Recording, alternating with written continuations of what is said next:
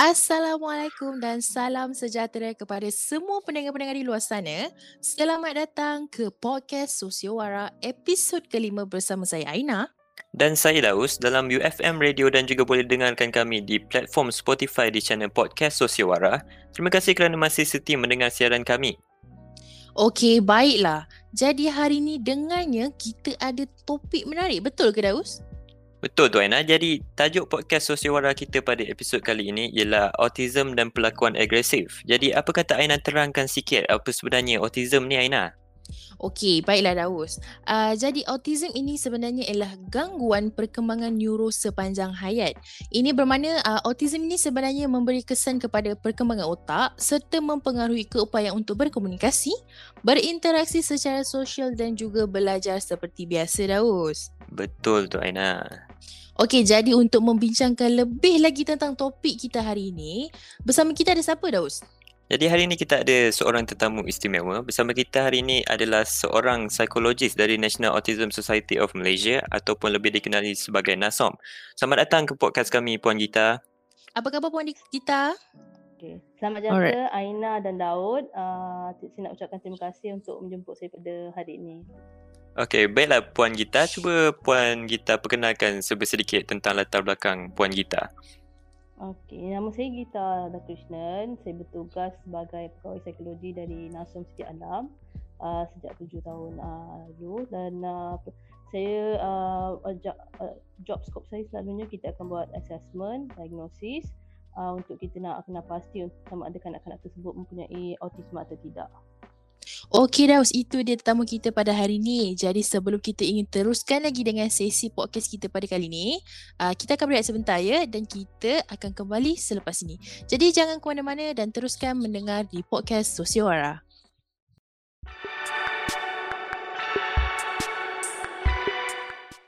Kembali lagi bersama kami di podcast Sosiowara episod kelima iaitu Autism dan Pelakuan Agresif. Selain di Spotify, pendengar juga boleh dengari kami di UFM Radio.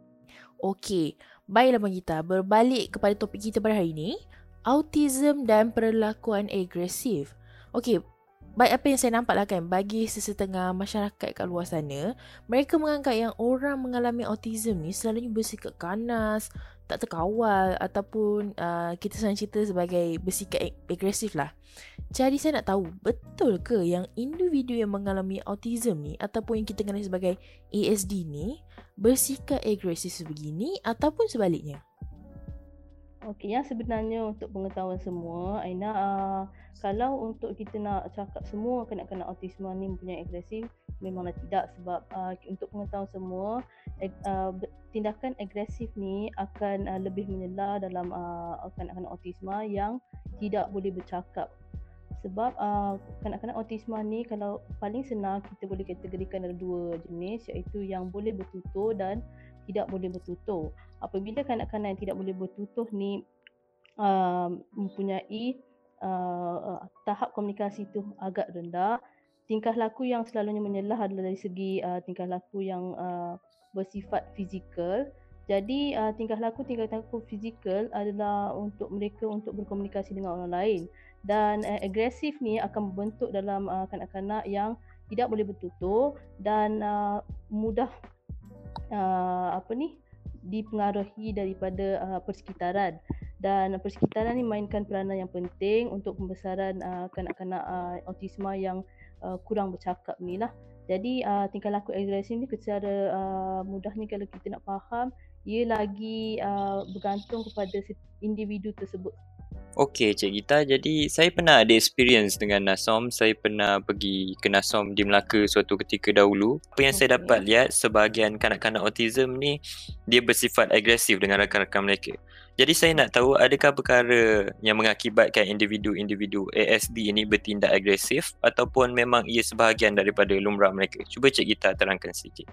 Uh, untuk pengetahuan Cik Daud, uh, kalau sifat agresif ni selalunya dia akan uh, juga seperti yang saya uh, cakap tadi berkaitan dengan persekitaran dan juga uh, individu itu sendiri. Maksudnya mungkin kanak-kanak tu mempunyai kekurangan tidur uh, sebab uh, untuk pengetahuan semua kanak-kanak autisme selalunya akan mempunyai masalah dari segi emosi yang secara tidak langsung akan mengganggu uh, tahap kualiti uh, tidur.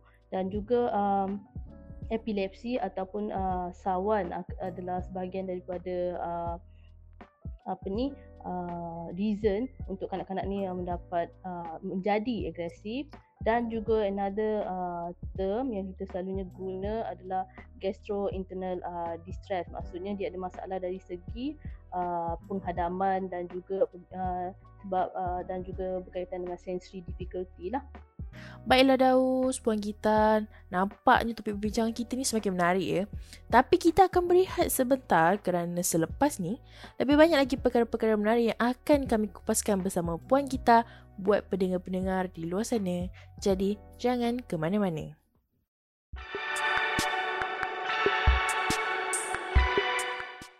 Kembali lagi bersama kami di podcast Sosio Wara episod kelima. Jadi Aina boleh teruskan dengan topik kita pada hari ini. Okey, baiklah Puan Gita. Hmm, sebenarnya kan, saya nak tahu juga sebenarnya ada ke cara untuk menenangkan individu autism ni apabila mereka bertindak secara agresif? Okey, selalunya dari segi psikologi ataupun dari segi terapi yang kita bagi uh, untuk kanak-kanak autisma ataupun remaja autisma ni, dia uh, kita akan guna term uh, applied behavior analysis. Sebab uh, kita guna uh, ni untuk untuk yang paling awal adalah beberapa tahap yang kita kena pasti untuk uh, kita nak tahu uh, apakah uh, reason ataupun uh, sebab kanak-kanak ni menjadi agresif. Sebab setiap individu uh, bertindak uh, agresif ni ada uh, reason dia sendiri. Maksudnya yang paling uh, paling awal adalah untuk kita kenal pasti uh, reason di sebalik agresif ni. Yang kedua untuk memahami kanak-kanak uh, itu sendiri. Yang ketiga uh, untuk kita nak mengurus dan juga modifikasi tingkah laku tersebut dan yang keempat uh, untuk kita nak uh, mengenal uh, mengelak ataupun mengatasi masalah uh, tingkah laku agresif ni. Jadi selalunya uh, dari uh, aspek psikologi dan juga bidang kita untuk yang menjalankan terapi ni kita akan guna uh, applied behavior analysis lah. Dan uh, uh, selain daripada tu kita juga akan menggunakan uh, tools ataupun uh, instrumen yang kita panggil uh, functional behavior assessment untuk kita nak membantu kanak-kanak ni dari segi pemodifikasian uh, tingkah laku agresif. So kiranya puan kita katakanlah kita berhadapan dengan individu ASD yang bersifat agresif ni, adakah cara-cara yang wajar yang boleh dilakukan untuk menghentikan mereka daripada bertindak agresif? Okey, tingkah laku agresif ni uh, kita kena tengok uh, keadaan uh, tingkah laku uh, individu yang mempunyai uh, tingkah laku agresif ni. Sebab selalunya uh, tahap agresif ni kita boleh pecah ke kedua iaitu agresif ke arah diri sendiri dan juga orang lain. Apabila tingkah agresif ke, arah diri sendiri itu, juga mengancam uh, mungkin akan mengancam uh, nyawa macam tu uh, yang tu memang kita akan kena bertindak terus lah dan apabila uh, uh, kanak-kanak tu mempunyai tingkat agresif yang ke orang lain pun yang itu selalunya kita kena bertindak mengikut uh, keperluan sebab uh, dia uh, tingkah laku agresif ni ia berkaitan bukan je berkaitan dengan tingkah laku dia berkaitan juga dengan emosi. Dan apabila seseorang tu pada tahap emosi yang tinggi dan kita terus nak menghentikan dia dia akan jadi lagi agresif. So untuk mengetahui semualah jadi kalau, boleh kita akan tengok situasi dulu yang kalau kita mempunyai um, latar belakang untuk me, meng, uh, mengatasi ataupun handle uh, kanak-kanak ni boleh kita terus ambil langkah tersebut. Kalau tidak kita tidak mempunyai sebarang uh, latar belakang ataupun uh, apa ni ia adalah perkara baru untuk kita lebih baik kita uh, tidak terus mengganggu mereka dan uh, kita kena tunggu sampai mereka jadi tenang.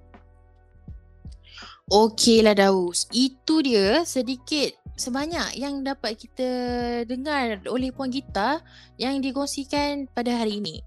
Okey, dengan ini kami ingin mengucapkan ribuan terima kasih kepada Puan Gita kerana sudi meluangkan masa bersama kami, berkongsi serta menambah lagi ilmu pengetahuan baru buat kami dan juga pendengar-pendengar kita kan Daus? Tentang individu ASD ini yang sebenarnya mungkin rata-rata ramai yang tak tahu sebenarnya. Betul tu Aina, ini sedikit sebanyak pembincangan kita pada kali ini mungkin dapat membantu pendengar-pendengar di luar sana untuk mengetahui lebih dalam tentang emosi orang yang mengalami ASD ini. Jadi terima kasih kepada Puan Gita. Terima kasih Daud hmm. dan uh, Aina. Okey, sama-sama.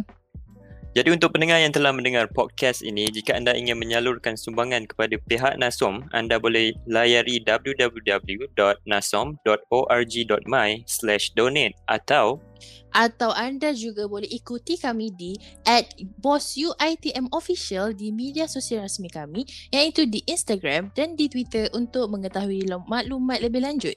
Harap sumbangan yang disalurkan ini sedikit sebanyak dapat membantu pihak NASOM. Jadi, terima kasih kepada pendengar-pendengar yang mendengar podcast kami pada hari ini. Dan juga jangan lupa mendengarkan episod seterusnya di UFM Radio dan podcast Sosiawara di platform Spotify. Jadi, terima kasih daripada kami. Assalamualaikum.